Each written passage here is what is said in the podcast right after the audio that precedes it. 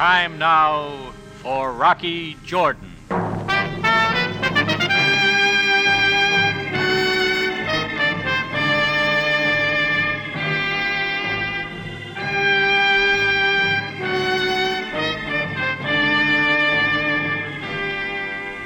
Not far from the mosque Sultan Hassan in Cairo stands the Cafe Tambourine, run by Rocky Jordan. Cafe Tambourine, crowded with forgotten men, alive with the babble of many languages. For this is Cairo, where modern adventure and intrigue unfold against a backdrop of antiquity. Tonight's story The Coward of Muta Khan.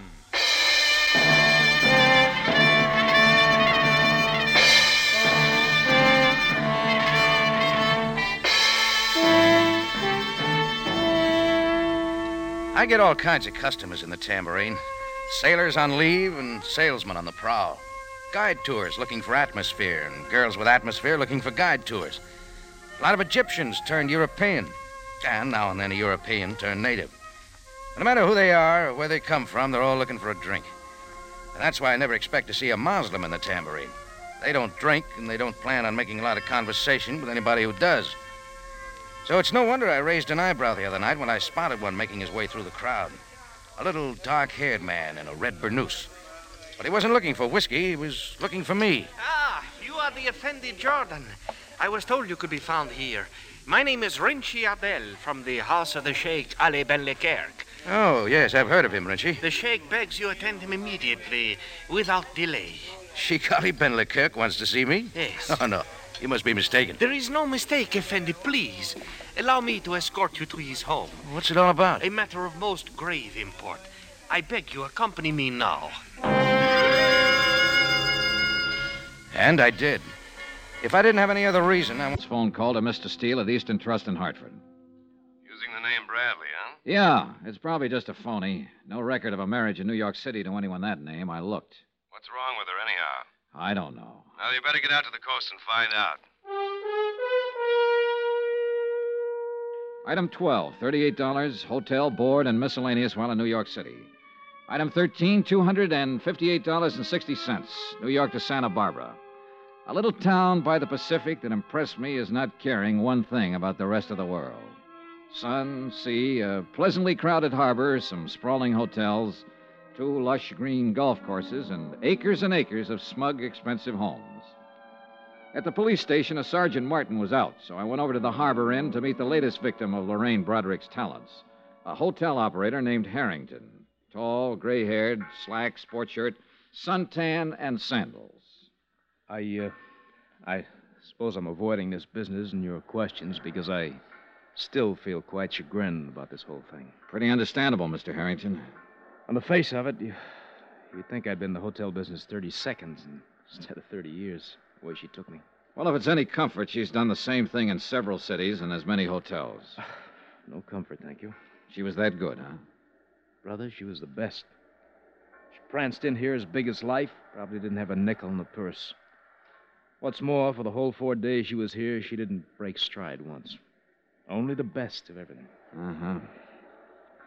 Let's see. She uh, she gave you a check for eight hundred and thirteen dollars. Is that right? Painfully right. And I took it. No questions. Every night in the dining room, she'd order champagne, special dishes. I'd give you some idea of how she carried on. Yeah, I get the idea. I've seen my share of grifters and bad check artists, but she tops them all. Perfume, clothes, luggage, conversation. Can I ask you a question? I'm humiliated already. Go ahead. She checked in here alone, registered as Mrs. Lorraine Bradley, Beverly Hills, right? That's right. Well, now, didn't it strike you as odd that a woman would check in a place like this, a resort hotel, alone, stay four days, and uh, meet no one, see no one? You're wrong. She didn't keep to herself. Became friends with at least half a dozen guests in the place. And the way she was throwing my money around, why not? She picked up all the tabs. She threw me off right from the start. Let's talk about that. Start at the top, please. Well, she showed up last Wednesday night in a cab loaded down with luggage. Probably wrote a bad check for that someplace. Probably. She uh, came swinging into the lobby with the cabbie following her. Told the night clerk she wanted to see me. When I came down the stairs, she yelled, Harry, ran up, kissed me, Asked me how my wife was. you beat that. No. One of those tricks that your mind plays on you, I suppose. I, uh, I actually thought I did remember from somewhere. Pretty good. What was her story? Uh, she said she was on her way back from Lake Tahoe, wanted to rest up.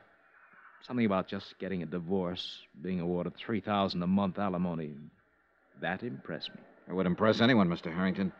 Did she make up any kind of a story about where she'd met you before? No, no, no story. But I got the impression, and of course she saw to it, that she had stopped here before. I wasn't altogether a boob. I, I did check her home address in Beverly Hills. There was a Robert Bradley listed there, same address she gave. Later on, I found out that he's in Europe with his wife and children. But his name was in the book. Oh, yes. Say, getting back to that part about her being familiar. That's just a good trick on her part. Yeah, I did think I'd known her from somewhere, and, well, she also arranged it so that I was too embarrassed to ask her specifically. In all honesty, I, I suppose I wanted to have known her. Can you explain that? She was about the most beautiful thing I ever saw. She walked through that door right now and told me none of this was true. I'd probably believe her. Mm-hmm. Do you have a copy of her hotel account? I'd like to look it over. Why? Oh, the phone calls mostly. Maybe she contacted someone we can trace. Mm-mm. No, no phone calls. Here. This check was drawn on a bank in Beverly Hills. Was it personalized? No. Maybe I should have thought something of that. Huh? Oh, not particularly. Well, here's this much. I, I can't stand to look it over. It makes me kind of sick. $813. I spent another hour with Mr. Harrington as he distastefully covered the items on the bill she'd paid for with that bad check. Later that afternoon, I met with Sergeant Martin, Santa Barbara Police, who reported that a woman answering Lorraine's description had passed bad checks in Burlingame, Santa Maria, and Ojai, California. Expense account item 14, $102.85. Transportation to Monterey and Santa Cruz, where I interviewed two other hotel managers who had filed complaints. Their stories were pretty much the same as Harrington's, down to the pretended familiarity, the divorce, and alimony details. Item 15, $4.15. Long distance phone call, Steele again in Hartford. That you, Johnny? Yeah, Mr. Steele. I've been hopping around all over the state. Policeman in Santa Barbara called here trying to find you, Sergeant Martin. He says he's got a line on her. Huh? He's done it again. Up down to Malibu Beach. The man who runs the seaside inn there found out her check was bad 15 minutes after she left. Now get started. You shouldn't be more than an hour behind her. Mr. Steele, I'm on my way.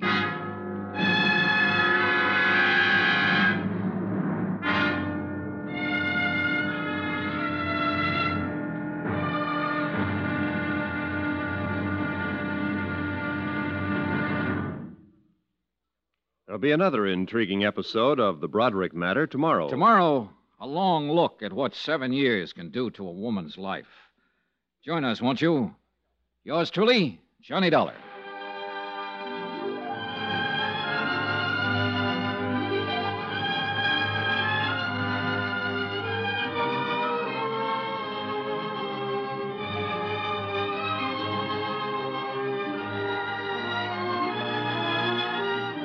Truly, Johnny Dollar, starring Bob.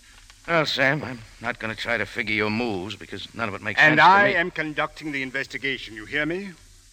I do not want news of his death to be released for the present. You've got a reason. I have. A very good one. Well, do I stay around here? Am I under arrest or what? You may go. Good night, Sam. I'll see you later. Oh, Jordan. Ah? As you forget the news of the death of Sheikh Ali Ben Leclerc, also forget the unrecorded tomb of King Muta Khan.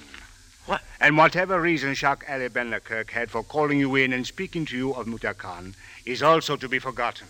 How did you know about it? The Egyptian government forbid Leclerc to excavate. What is unrecorded is best left unrecorded. What is uncovered thus far is best buried. Yeah? What if an old man Ali died? Ben Leclerc has been murdered, it is true. It is obvious his servant, the disappeared Renchi Adel, is guilty. Oh, you jump at a lot of There conclusions. is one conclusion alone that concerns you. Do not, under any circumstances, reveal the death of Leclerc. And do not pursue this matter any further. Okay, Sam. From here on out, it's a police affair. Exactly.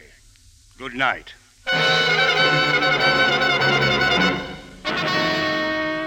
Then I had no way of knowing what Sam had in the back of his head or why he wouldn't talk. I guess I was sore when I walked out of there. The old man died because someone didn't want him to dig up a pyramid. Sam Sabaya seemed to go right along with the idea. But trying to forget the picture of an old man with a knife between his ribs, living long enough to tell me about his family and what it meant to have that tomb uncovered, was another thing. So I decided to go to the province of Ruba and look up the Sheik's son. I threw a few things in a suitcase and went over to the station. I was waiting in line to get a ticket, but a blonde girl saved me the trouble. She had a lot of blue eyes and a lot of white teeth when she talked. I followed you from the Sheikh Ali Ben Lakerk's home. Huh? You were there less than an hour ago. There were others, too. Uh, police, I believe. Ah, you get around. What'd I have for breakfast? Then you went to a cafe tambourine. I learned that you were the owner of the place. Your name is Rocky Jordan. And I'll bet you followed me here to the station. You are buying a ticket to the province of Ruba? That's right. Anything else, lady? Your trip is unnecessary. Yeah? The Bakir, son of Sheikh Ali Ben Lakerk, awaits you at Shepheard's Hotel. Huh? I am Katila, the wife of Bakir. Shall we go? Uh, yeah, let's go.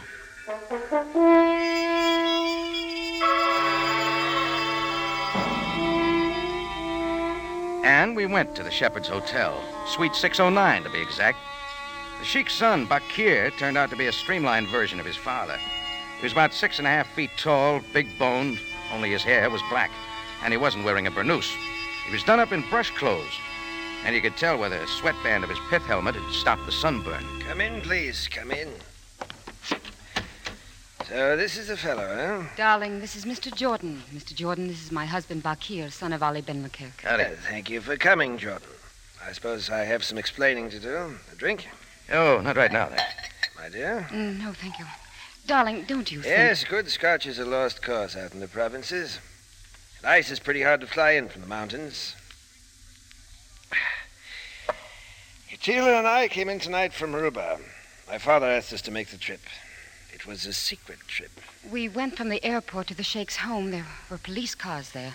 You didn't go inside?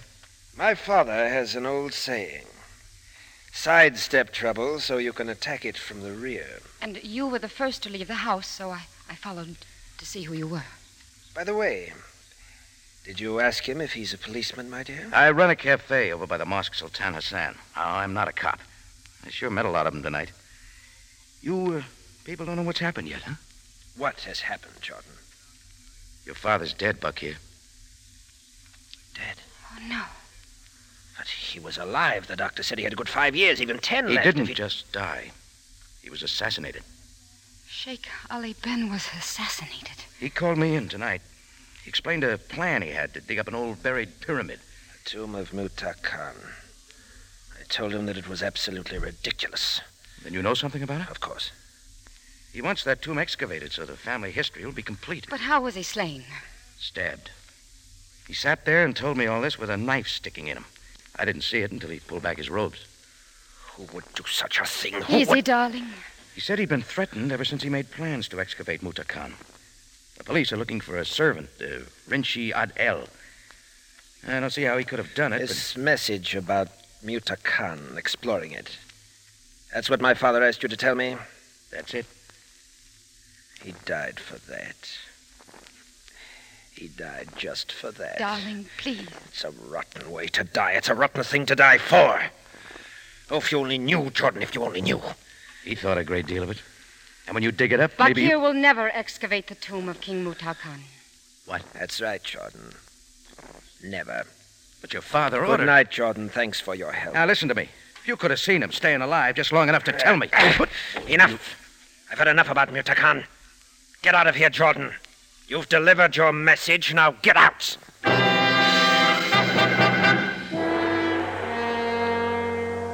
Everybody had something against old King Muta Khan. For a guy who lived three or four thousand years ago, he wasn't very popular. After hearing the Sheik's son talk the way he did, I quit trying to figure out any of it. There was something that had to be told, but it didn't look like I was going to hear it. That is, until I'd uh, been home a couple of hours and had a couple of drinks. That's when Katila sat on the stool next to me. Hello. Order up. It's about closing time. I didn't come in for a drink. That's all we got here. Drinks. No answers, no nothing else. I know what you're thinking, Mr. Jordan, but it's not the way it looks. Believe me. Oh, it isn't? All right, then. How is it? Bakir isn't denying what his father wanted. What, what his father died for? The Sheik says uncover that tomb. It means a lot to me to have a complete history of my family. Bakir says I won't do it. The Sheik's dead, Bakir's alive. Yeah, I did what he asked me to do. You think Bakir should undertake the excavation of Mutar Khan, don't you? What do you think, lady? I think you're an American sentimentalist, and I think you're in the wrong land to practice sentiment of this sort. Look, I saw him die. But you're to be admired, Mr. Jordan, because I'd feel the same way, and so would Bakir, if we didn't know what we do. Can you make it right? Listen to me. There's one thing you don't know. A lot of things I don't know. Ben Leclerc lived in a world removed. Every action in his life was prompted by his own father and the proud record of the desert tribes of his family. And he liked that record. He wanted to get it all. That's just it, Mr. Jordan.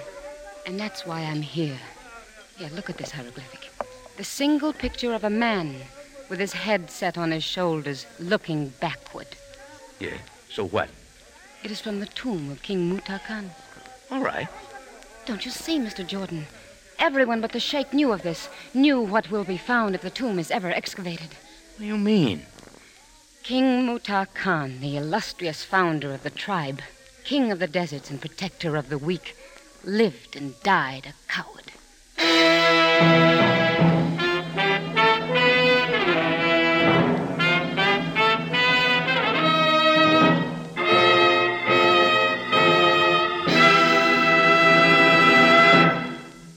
Are listening to The Coward of Mutak Khan.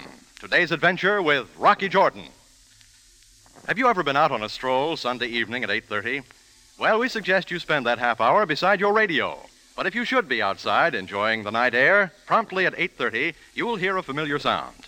It's the Whistler, calling you to excitement, to suspense, and another strange story about people who have stepped into the shadows. Yes, most of the homes you pass on your evening stroll will be listening to The Whistler. And if you want to spend a thrilling half hour with a fine story, you'll be in your living room, too, listening to tonight's story called The Hermit The Whistler's Strange Tale, tonight on CBS.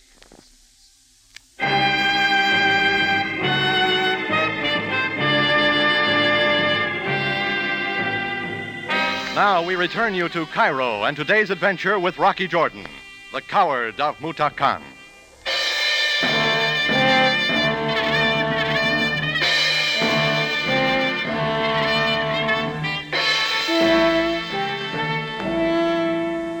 Well, when Katila came in my place and told me why nobody wanted that tomb dug up, it all began to make sense. Sam knew what they'd find. The Egyptian government, who thought a lot of the old man, wouldn't grant a permit. Bakir and Katila, everybody but the old man, seemed to know the story. Yes, somebody killed him to stop him from finding out. That part didn't make sense until Sam Sabaya walked in the next morning. Jordan, I wish to talk with you.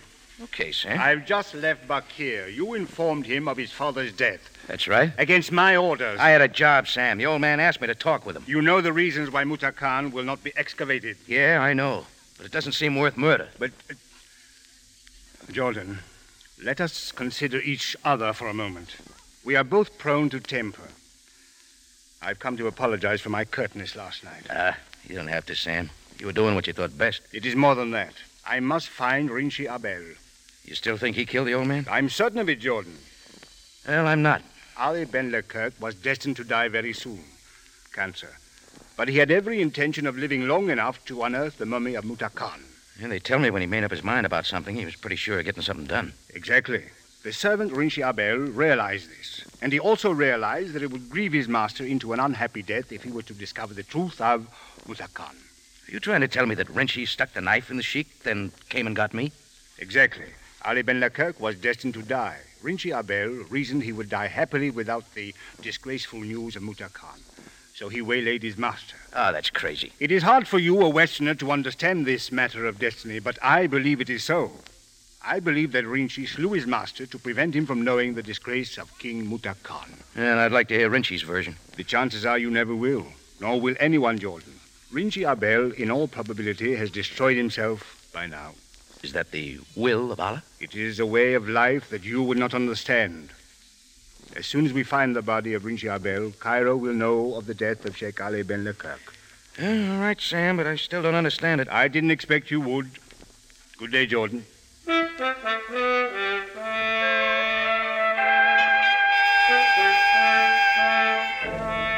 All that day, I sat and thought about what Sam had told me, the reasoning behind Leclerc's death. There was too much left over and too much left unsaid to make it gel. But there wasn't anything I could do.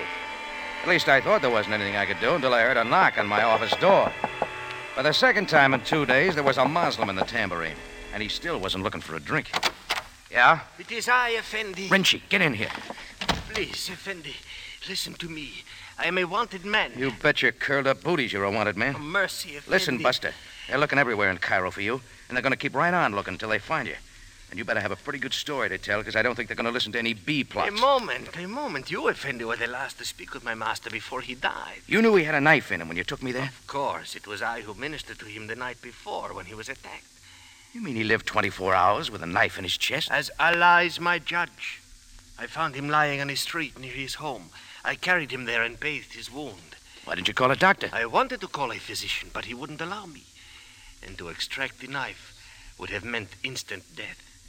My master was a strong man, and he lived a strong life. He had many small details he wanted to complete before the end. And you helped him. I did as I was commanded. Did that include getting hold of me? Yes. His last command was when when he dismissed me in your presence. Well, the police think you did it. But why a humble servant like myself? Because you knew about Muta Khan and didn't want him to find out? No, no, I knew of the coward, but I did not slay my master. Hear me, Effendi, I did not do it. All right. Supposing you tell me who did kill him. If I knew I would avenge his death. You're still number one. For myself, I do not care. My life ended when my master died. How did you know about Muta Khan? Did anyone want to kill me, Mr. Clover? I don't know. Maybe because you're all that's left of Jimmy. If they want to kill me, why did they tell me to get protection? It doesn't seem logical, does it? Maybe it's not. Shh. I hear someone, Mr. Clover. Don't move. Mr. Clover? Heading for the fire escape at the back, Mr. Clover. I can tell by the sound. You'll have to come with me, Virginia. I can't leave you here. Just hold my hand. There he is, down at the bottom of the fire escape.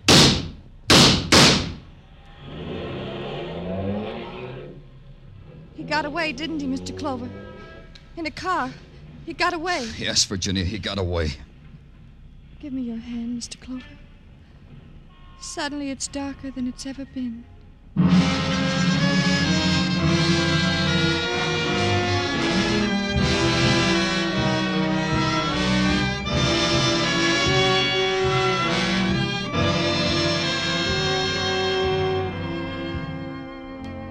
Listening to Broadway's My Beat, written by Morton Fine and David Friedkin, and starring Larry Thor as Detective Danny Clover.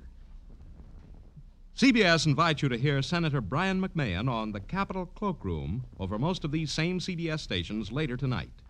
Senator McMahon is chairman of the Joint Congressional Committee on Atomic Energy, and when he is interviewed tonight by CBS newsmen Eric Sevareid, Bill Shadel, and Griffin Bancroft, this will be the first detailed discussion of the hydrogen bomb and its implications by a high government official since President Truman's historic announcement earlier this week.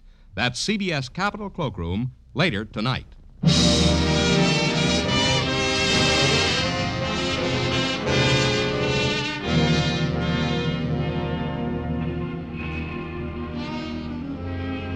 There's this about Broadway it has a bag full of free illusions, in every color, every size, guaranteed against fading, warranted against shrinkage.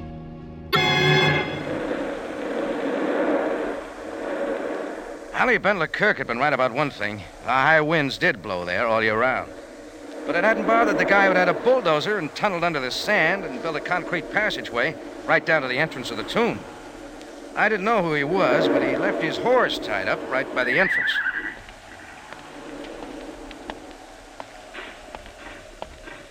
Stand where you are. I have a gun. Oh, easy, Sam, easy. It's me, Rocky. Jordan, what are you doing here? Same thing you are, looking for some answers. I told you, Jordan, this is a police affair, and I will not be interfered with. Yeah, sure. Only it looks more like an espionage job, something for the army boys to handle. Well, all right, you are here. Come on. Well, I'm uh, glad I found you here, Sam. Makes your double talk back in Cairo look straighter. Jordan, ever since the war, the Egyptian government has been anxious to discover the cache where Rommel's army hoped to resupply themselves and enter Cairo. And this is it, eh? Tomb of old Muta Khan. Exactly. This is the main chamber where the mummy would have been. Hmm. Some mummies. Offhand, about uh, 200,000 rounds of ammunition, machine guns. Fuel oil, preserved foods, everything a fast moving army cannot carry but could pick up and use. Yeah. Right on top, nothing but a load of sand. The entrance you came by can be sealed easily and camouflaged. We have been watching it since the war. You mean some of Rommel's men might still be around? Yes. Some of Rommel's men are still around. What? I, I- I shoot very well. Mr. Jordan can confirm that. Oh, yeah, that's right, Sam. She plugged Rinchi Abel back at the tambourine. Now that both of you know that Bakir and myself were the agents for Rommel, I hope you will die happily and quietly. Bakir. He is an Egyptian of noble birth. Yes, Captain Sabaya. I am an Egyptian. Bakir, son of Sheikh Ali ben Lekirk, province of Ruba. Departed from Muslim practice out of necessity. A most unworthy son of a most illustrious father. You look disappointed, Captain Sabaya. Haven't you ever heard of a traitor before? Don't tell me you don't know anything about cowards. Stop it, Bakir. This will accomplish nothing. It's all right, I know what I'm doing. Maybe you have something to say, Jordan. You're always so full of talk. Want me to beg for my life? I'd like that, too. Bakir, do you know what you have done? Let's get rid of these two, Bakir. The noble Sabaya has asked me a question, my dear. He wonders if I know what I've done. I tell you- Shut up. I've sold out, Sabaya. I sold out years ago. I sold out my country. When the Germans sent an agent out looking for a place to hide arms and ammunition, they came to the right man. They came to me. Yes, sir, it was little Katila here who clinched the deal. It all happened when I was in school in England. So, I came up with a wife. Why? Why did you do it? Why did I do it? Egypt has been good to you and your family. Why? Because it has given me a wife. Beautiful, isn't she? Yes. I see now. You see what? Tell me what you see before I kill you. Your real name. What is it? Muta Khan. Pig. Vile pig. You killed your own father. What? Stand back, Bakir. I've had enough of this. I killed As my surely as if you had assassinated him with your own hand. Rinchi Abel did that so he'd never find out it. He was going to excavate, and we would have been discovered. I, I killed him. You Katila. Let go, you fool! Let go! Let go! I- Poor stupid fool. You'll never get away. Now. Give me the gun. Here. Ready? This was a good place for me. For him, too. Yes, this was a fitting place for both of us. Two cowards. The first and the last. History repeats itself, Captain. Freeze? Your match, Taylor? Yeah, right in there. What the old battle axe that runs his flat don't know won't hurt her. Anyway, it's cuddlier with the door closed, huh, man? Such a nasty draft in that hallway. Madge, I'm Danny Clover, the police. Huh? Let's have a drink on it, shall we, Danny? They told me you visited a man in the hospital, a man named Jimmy Hunt. Friend of yours? It's funny what I said. It kills me. I thought you were. Uh... All you want to know is did I murder Jimmy Hunt? Isn't that it? Why did you visit him? I'll tell you why. You see me, how I am? Charge it up to Jimmy Hunt. Send him the bill. You were in love with Jimmy Hunt? The lieutenant? The wonder boy with the loose marbles? Are you kidding? I never saw him in my life till I found out he was brain sick in that hospital. I don't. I'll draw you a diagram. I was in love once with a kid, a soldier kid, my husband. Lieutenant Jimmy Hunt killed him. Killed me, too, at the same time. Because the lieutenant thought it was dandy. Kids should be killed. This the lieutenant liked. You still want to know why?